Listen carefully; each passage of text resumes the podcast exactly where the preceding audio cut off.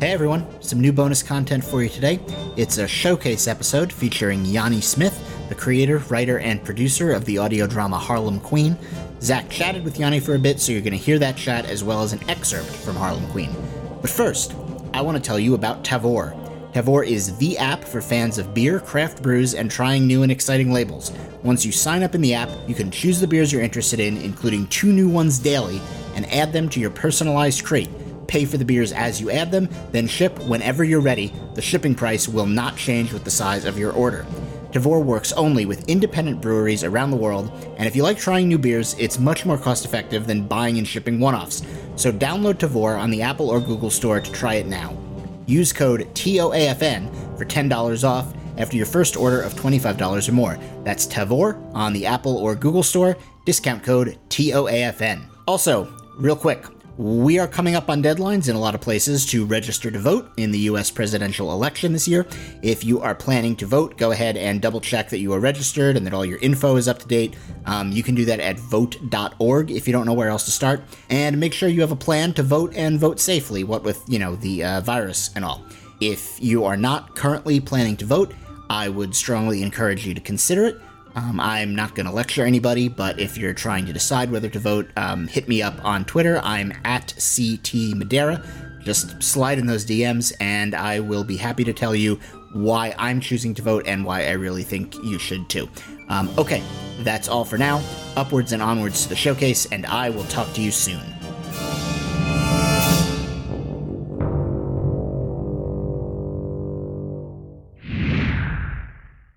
Everyone. I'm so excited that today we're joined by Yhane Smith, the creator, the writer, the producer of the Harlem Queen podcast. Yhane, welcome.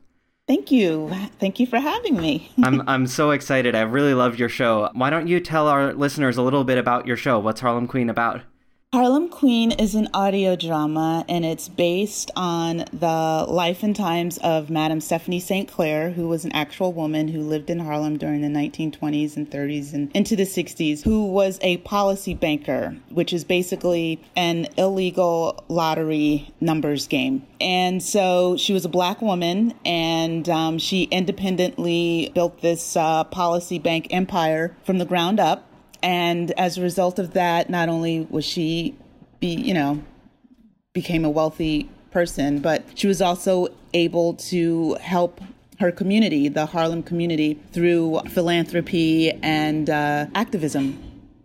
Mm-hmm. It's a really fascinating story, and it's incredible to listen to to hear in in your show how you convey all those parts of Madame St. Clair's life and her legacy, I guess. I was wondering, even though I grew up in New York, not in the city, I had never heard Stephanie St. Clair's stories. So I was wondering, how did you sort of uh, learn about her story and decide that this is the story you want to turn into audio drama form? Yeah, well, I had never heard of her myself until about two or three years ago.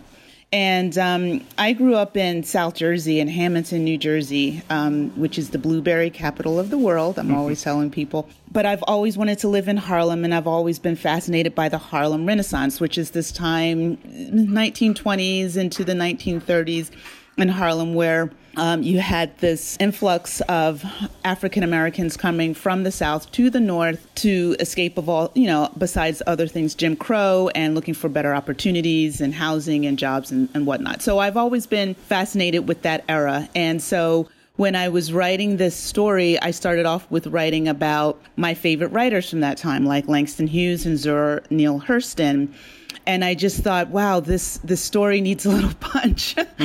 and so um, I did a quick Wikipedia search and saw this name, Madame St. Clair, and I, I, I mentioned this to, to people all the time. I just assumed in my limited in my ignorance that this madam was a brothel madam like a whorehouse madam I had no idea that she was like a businesswoman. And so I ignored it. And then, fi- anyway, long story short, I go back to finally click on that link and I realize, oh my, this is a black woman gangster in the 1920s and 30s. I had no idea.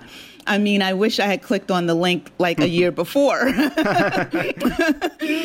just it would have saved me a lot of uh, drafts. I don't think anyone should feel bad about not knowing who she was because, you know, like we're all discovering nowadays, especially nowadays, is that, you know, whoever gets to tell the story controls the narrative, right? So, mm-hmm. and gets to con- control what's, you know, on those Wikipedia pages or history books. And so the story that I kept coming up against was that Dutch Schultz, who was a mobster from the Bronx at that time beat out Stephanie St. Clair uh, and her empire, but Stephanie St. Clair actually survived Schultz. Like, oh, so wow.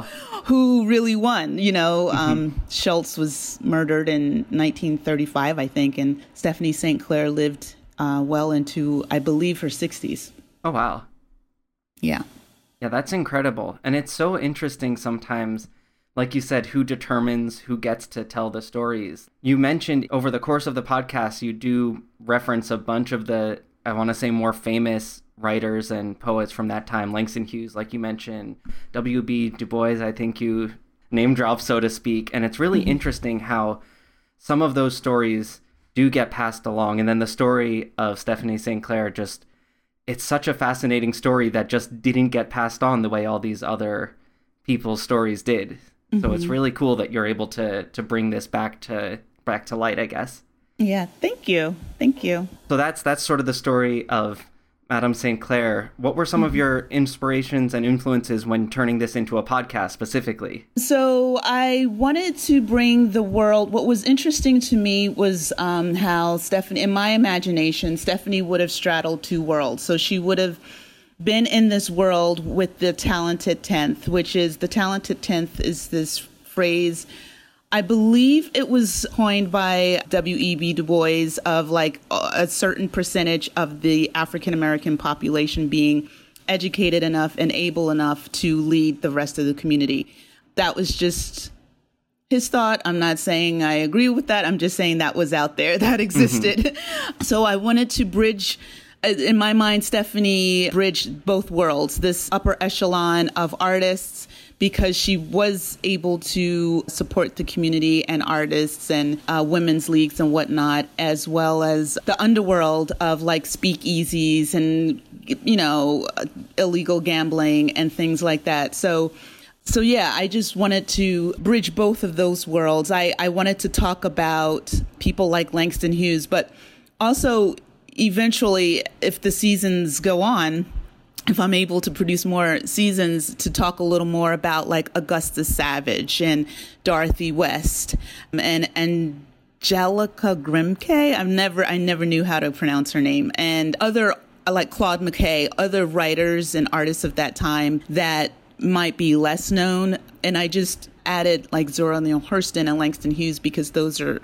two people I assume a lot of people are familiar with. Yeah, as the seasons go on, I would like to to to uncover some more people that I'm just learning about and get more into the nitty gritty of like the economics of this whole policy banking. You know, it was it sounds pretty interesting to me. Mm-hmm. It's really interesting. That whole time period, like you said, the interactions of the speakeasies and all of the sort of underground mobster stuff going on it's a it's a fascinating time period. So then, may I ask as a follow up, you must have to do a lot of research and a lot of learning about these characters in order to write about them. How much research do you put into it, and how much of your story is loosely based on the yeah. reality, and how much is directly taken out of the history books? Right. So I never really considered myself much of a researcher until until I started writing this. And I loved, I love, love, love finding books and doing this research. So one, I don't want to bore you with titles of books. I, I can, but so yeah, I've read, there was a, uh, a biography of Stephanie St. Clair that I read, another biography about by Stephen Carter based on uh, about Eunice Carter, who was a black woman lawyer at this time. So, uh, what else did I? Uh, newspaper articles. Um, looking at old issues of the Amsterdam News was invaluable because then I could see like what would a menu at the W.E.B. Du Bois's wedding look like, mm. or what would the menu at like one of these these contest winner dinners look like. You know, looking up images of these places to see what the inside looks like, even though it's not a, obviously audio drama isn't visual. I just like to have a visual with it. Um, looking up clothes, looking up prices, how much the shoes cost. I think it really comes through as well, especially the way you incorporate the the music going on as well. Like even though it is an audio medium, I feel when I'm listening that I could really see all that environment that you're describing. So it's really it carries through really nicely. Great, thank you. I mean, I, I the music. I'm glad you reminded me. I I I uh, there's this great website that lists um that I found that I could find um old recordings of like Duke Ellington before he became Duke Ellington. You oh, know, wow. you know, like when he was Duke Ellington and just starting out. And also, so another part of the question, your question was, what is fiction? So a big part of this story that is fictional, fictionalized is the character Michelle. Mm. So Michelle did not exist. Stephanie St. Clair did have a child, but that child died in his infancy. So I created that whole character, that whole conflict. I'm a mother, so it was quote unquote easy for me hmm. to make such a, in my mind, a powerful, strong, you know, even though I don't like that word strong anymore, but powerful, smart, ambitious woman weak was the love of her child. mm-hmm. You know, like a, a, mother's love, you can, you will probably do just about anything for your child. So I actually, that's not weak, that's strength, but you know, I right. digress. no, it's, it's, it's an important point, I think, to remember that that is strength there, but yeah, it's, it also, it really drives your plot. And I, I really appreciate that. That's good to know that it, that's the part that you created. And I think that's, a good transition. I think you've brought in a couple clips for our audience to listen to. So, speaking of Michelle, why don't you introduce the the first clip that you have for us? So, um, the first clip that I have is from season two, episode two. It's the first few minutes. It's when actually Holstein confronts Stephanie about this missing girl. Um, Stephanie is putting out a lot of money and energy and finding this uh, girl that this what everyone thinks is a white girl to find her to get her bring her back. And no one quite understands why stephanie who is black is so invested in the safe return of this white girl. And so people are trying to sniff out what the connection is. And Holstein has decided to, to take advantage of the situation and uh, negotiate, you know, getting one of Stephanie's books. I don't know if I, uh, you know, a policy book is basically um, like a, an account. So in that book will be a, a lot of your clients, your numbers players. And so when you hold someone's book, you are responsible for when those numbers hit and when they and the payouts for those hits. And so yeah, that mm-hmm. that's a big chunk of her business that he kind of uh, negotiates out of her. Mm-hmm. And I guess it's not too much of a spoiler. the The audience at this point knows that Michelle is actually Stephanie's daughter, but she's been keeping it a secret from the rest of the world, and they're trying to understand why, you know, why she cares so much, right? Exactly. Yes. It's in the first season. Um, I just make it plain and clear that exactly what you said. Michelle is Stephanie's daughter, but Michelle doesn't know that she's Stephanie's daughter. Hmm. Well, let's dive into the clip, and we'll be right back.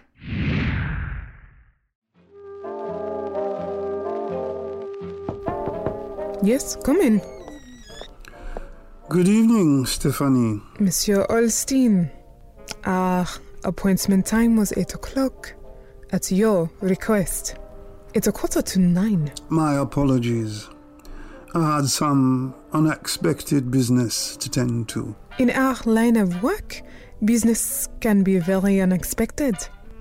Please have a seat. Would you like to stay for supper? Oh, no. Thank you. I won't take up too much of your time. I have come to offer you my help. A day late and a dollar short, as usual. Beg pardon? Thank you for the offer, but why would I ever need your help? You are betting against yourself, Stephanie. That is not good business. My business is none of your business. Okay. I'll just come out and ask what is your connection with that missing girl? My business is none of your business. As a community, we must all work together to protect one another. And the two black men and one woman they have lynched since this search is a major concern for our community. Don't you agree, Madame Sinclair? Those lynchings have nothing to do with this case. Yes. You have given every no good copper the incentive to stop any car with a white girl in it from here to Florida. Do you know how many black men are chauffeurs?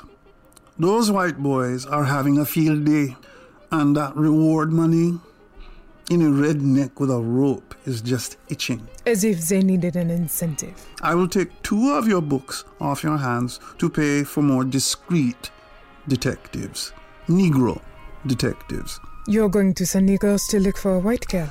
I told you, they will be much more discreet than the Ophes you hired.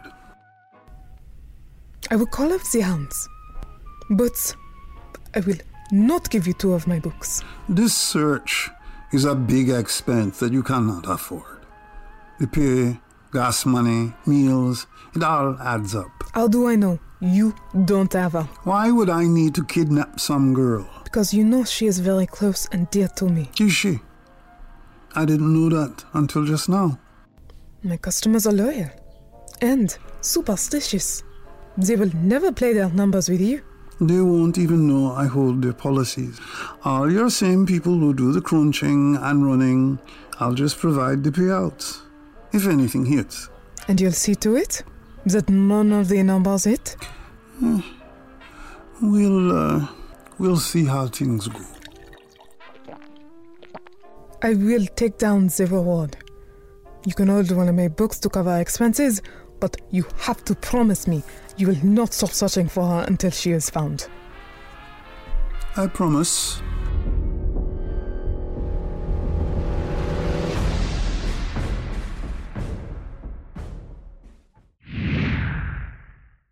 Welcome back.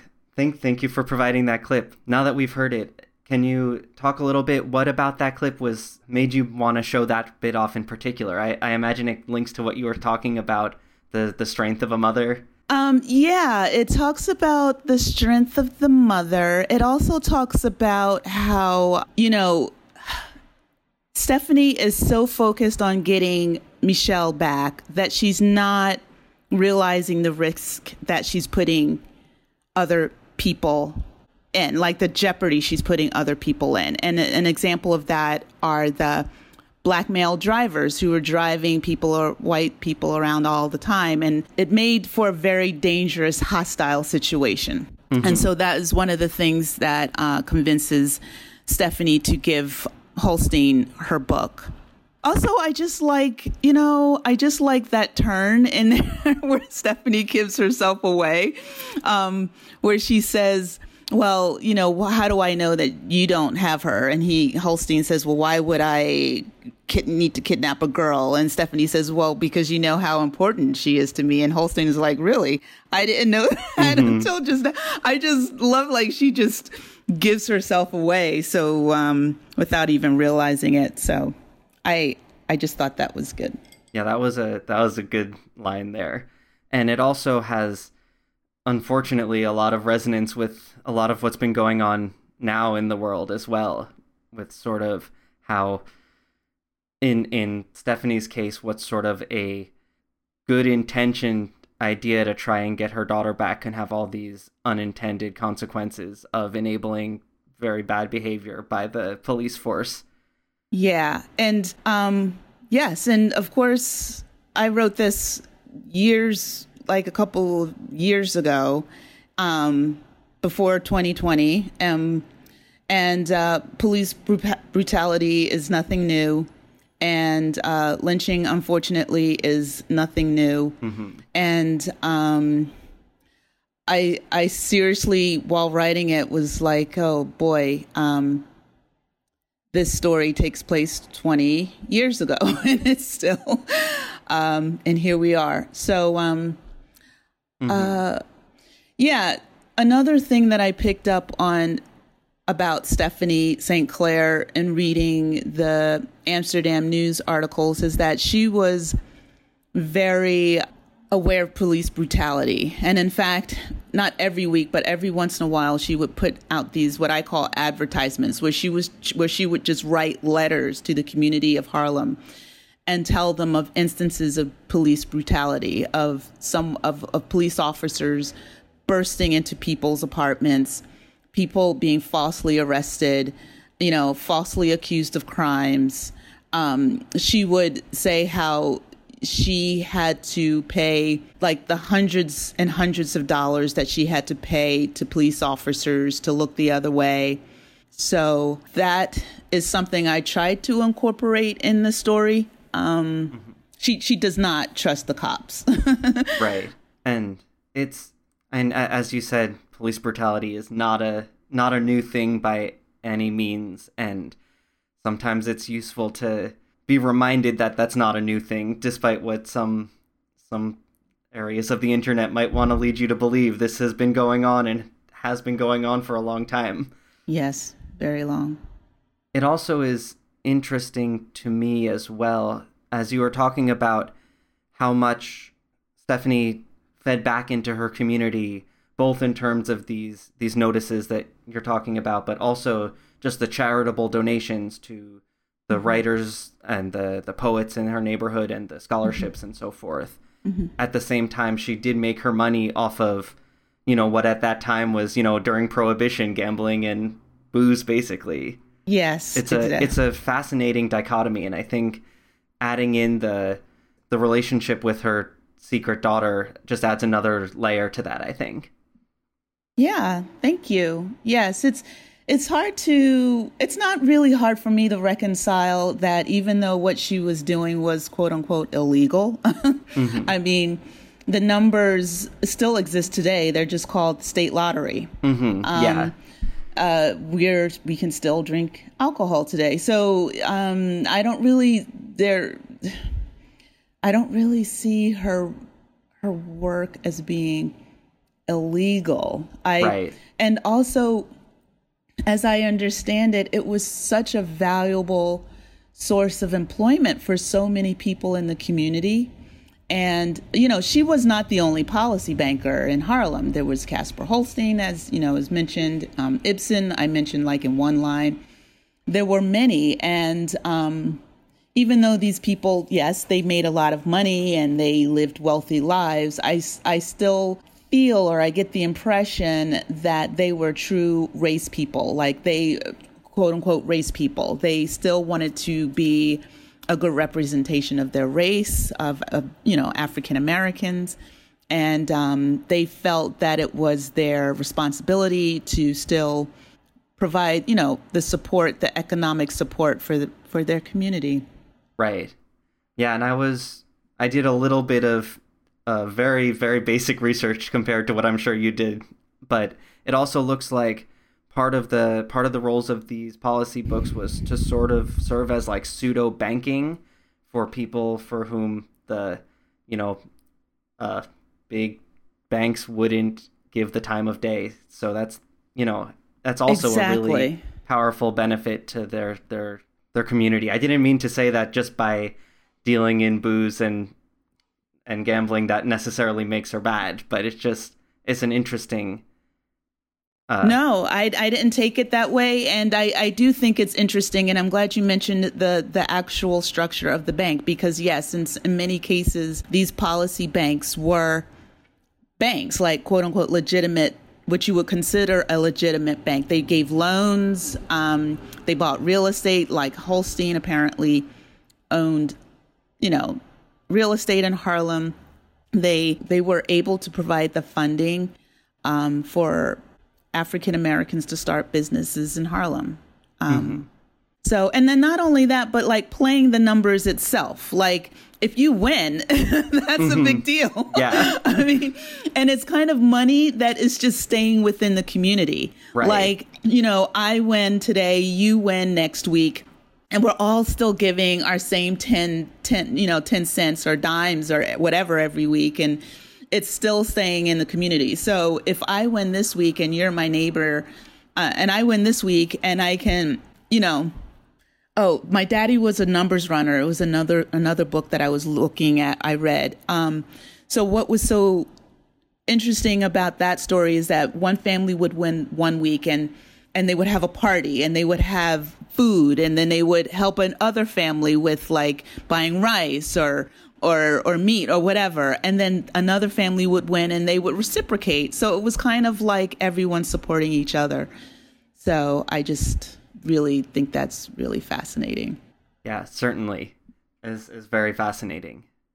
And so with that i believe the the next clip you've brought for us is uh more towards the sort of the dramatic peak of the season a little bit.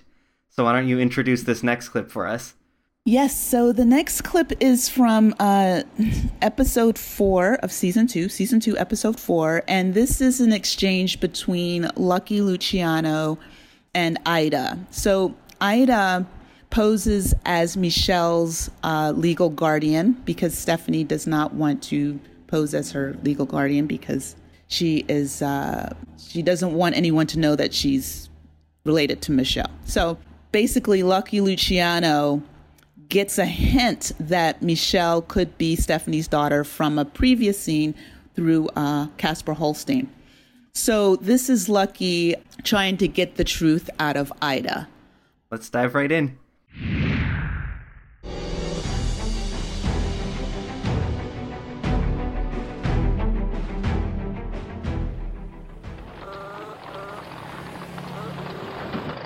Reynolds, I'm really not in the mood to have dinner with Mr. Luciano. It's been a long day. Ida, sweetheart, he wants to thank me for finding them on the Sir girl. It put him in good with St. Clair. You should be thanking me too. Thank you for what? You got lucky finding Michelle. Maybe Lucky's luck rubs off on people. Hey, Mono, since you've been driving for Lucky, haven't you been lucky? Yes, sir, Mr. Reynolds. I haven't been clipped once in three months. You see, I just want you with me when Lucky shows me his gratitude. A few extra clams means more ice on that adorable little neck of yours. I don't like leaving Michelle alone. We'll have a drink or two, and Manos will drive you home. In fact, Manos can go park in front of your apartment building and make sure the girl is safe. Fine. Just one drink. Manos, pick me up at 11 sharp. You got it, Miss Ida. What a lovely view of Central Park you have, Mr. Luciano. Yes, Ida, Central Park. It's especially nice this time of year, in spite of the heat. It's time for me to go cool off at my estate at the shore. You should come out sometime.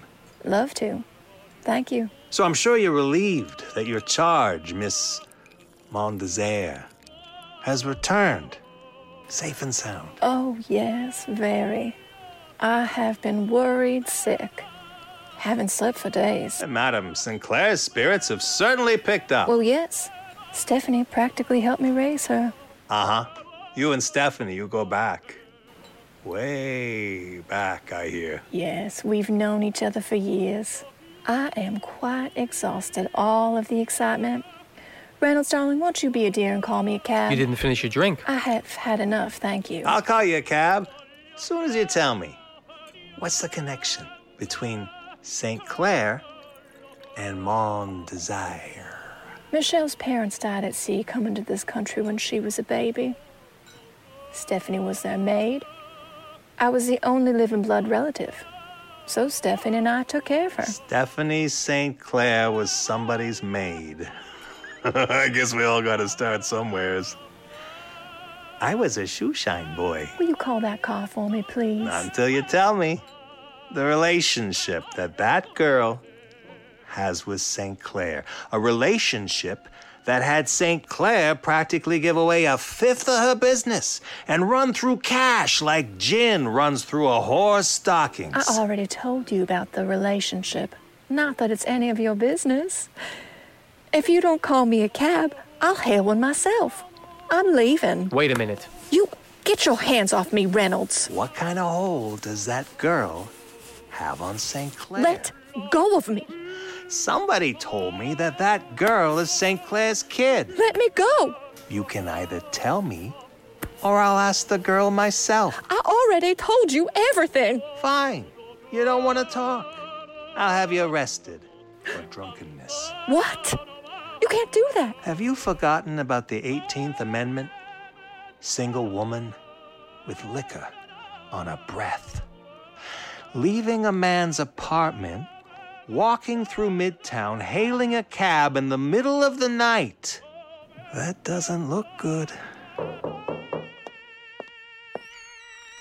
Sorry to disturb, Mr. Reynolds, Mr. Luciano. It's five past eleven. Manos, thank you. Punctual as ever. You okay, Miss Ida? I'm fine. Just take me home, please. Of course, Miss Ida. Good night, gentlemen. Manos, I need you to take me to my apartment and get Michelle, then take us to Stephanie's mansion in Harlem.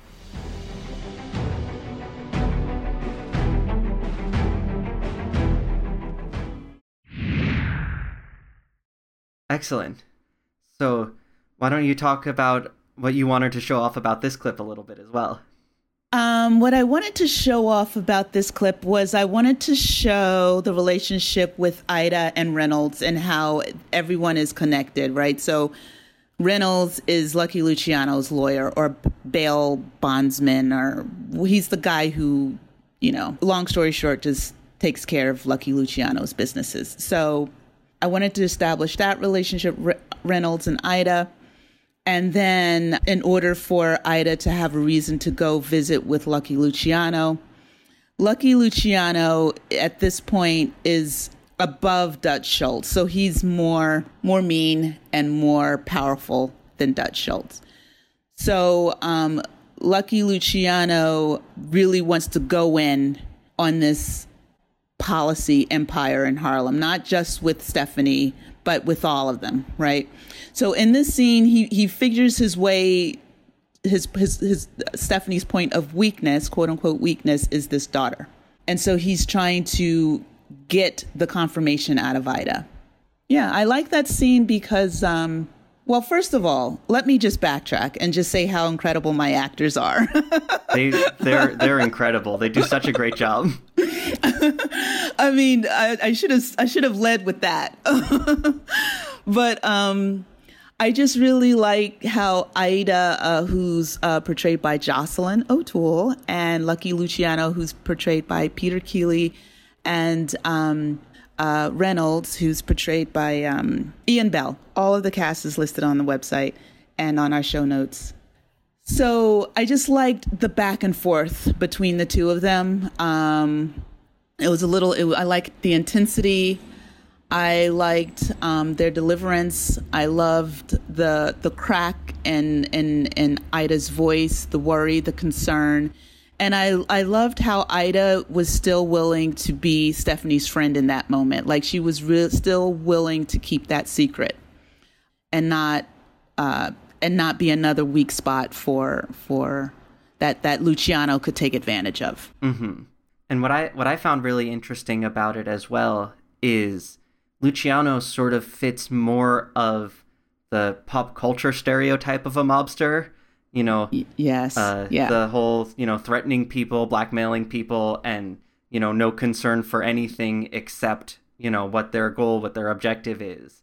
Right. And I think that really serves as a an interesting comparison against Stephanie herself, where you see both with her daughter and her community how she's you know she's just as as business driven when she needs to be, but that's not the that's not the full of her character, right? Mm-hmm, like mm-hmm. she's she's a much more more complete character than some of those stereotypes of mobsters you often see in movies and stuff. Yes, yeah, yeah, yeah. I mean, yeah, Luciano's only mission is just to you know, control and rule things and own things and I mean, I, I can't say I've done nearly as much info, uh, research on Luciano as I did on Stephanie St. Clair. Sure. So yeah, he I'm just he's just straight up villain in this story. every, every story needs a villain though, right? right. he's bad. He's mean. That's all you need to know. mm-hmm. So season two of your show just recently wrapped up. You mentioned a little bit you have some plans in mind for what's what's coming next. So do you can you share a little bit of what's what's coming up for Harlem Queen? Yeah, I think what needs to happen now is that there has to be um, Stephanie has to get caught, right? So the, our hero has to get has to get caught. It has to happen. And so there will be a big I've done some some limited research on in the Amsterdam news. I just cannot tell you how valuable these old clippings are of her of her experiences in court. And it's just laughable. It's like mm. it's just it's just so it's like really did this really happen? Um, which I question because even if it's in the newspaper, doesn't necessarily mean right mean anything. So I'm I'm really excited to um, add some of that into the mix of how she gets herself out of a jam. And um, I really expect right now, I'm thinking that Michelle will be the one to do her in. it just has to happen. She, she, fortunately, she, she does, unfortunately, she does not like her mother. yeah. Well, it will be, it will be fascinating podcasting once it happens. And like we mentioned before, your show, it's incredibly produced. The, the audio, the, the music that sets you into the the mood of that time. Your actors do an excellent job. It's really an incredible show, and I hope all of our listeners will go check it out. Where can where can our listeners go find Harlem Queen, and where can they support you and your work? Um, so Harlem Queen is uh, uh, you can listen to it on uh, Apple, uh, Spotify, Stitcher, and you can also follow me on Twitter at at Audio Harlem. And I'm also on Instagram at Harlem Queen Audio Drama. I do have a Patreon page, which is so wonderful. I have mm-hmm. Some wonderful supporters that helps ease a lot of the expense of this. Um, at the, uh, you know, that's basically they keep the website going. right. Um, and that's at Patreon. I do have a Patreon page and and of course the biggest support is just listening to it and subscribing and um, if if people are so inclined if they could put a comment at the and you know rate us on iTunes as they say. That's that's pretty valuable. Excellent. I i hope our listeners will go check you out because it's really it's such a well well made podcast. It's really it's really great work.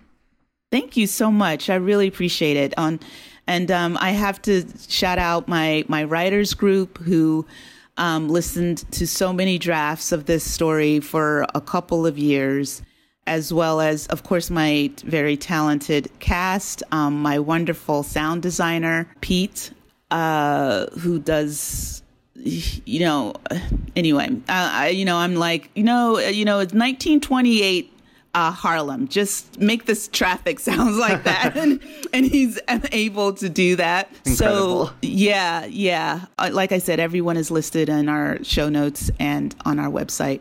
And uh, you know, thank you so much for for for having me today. I I just love blabbing about history and audio drama. yeah. I mean, so do I. That's. I'm so glad you were able to join us. And then the the last question I wanted to ask you uh, we've been sort of trying to, you know, grow the whole audio drama field and you know help everyone learn about all the great audio dramas that are out there. So, are there any other audio dramas in addition to your own that you love that you'd like to shout out real quick? Yeah. So yours, of course. Oh, I, thank you. I um actually there's so much, and I have to say I I just started listening to it, and I I think I started at the end, but I don't feel out of sync. Like I don't feel like, oh, what's going on? I feel like each episode is well crafted enough to put me in the story. Oh, thank so, you. That's great. Yeah. Yeah, I, I am actually really enjoying it. So I'm about to go for a run now and I will listen to more of it. awesome. Um, but I'm always shouting out Axe and Crown because that was the first one I ever listened to. And I just thought, oh, this is a, an incredible medium.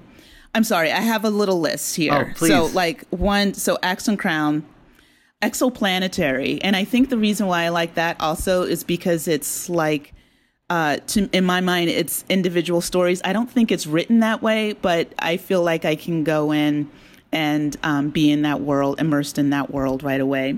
Uh, Sage and Savant, which I also enjoy. Red House Rising, I listened to one day and I was walking in the park and I had to duck because, you know, it's about it's the sound effects was so effective. Oh.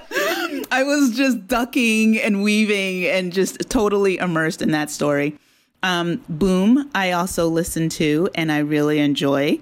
And uh, Dead Beats Inc. Um, uh, another story, a story uh, created by a woman of color as well as Boom. And um, I, I really enjoy hearing their voices as well. Mm-hmm.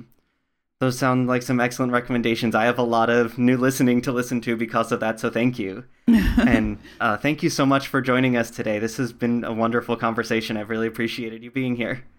Thank you so much for having me. I really appreciate it. This was fun. I hope we can do it again sometime. Absolutely. Season three. Season three. Do you do you know when it's coming out? No, I no, don't. That's totally fair. Uh, with everything going on in the world and the quarantine and everything, making episodes is tough. Yeah. But I can't wait to hear season three whenever it's ready. I'm I'm really looking forward to it. Thank you so much. I really appreciate your support.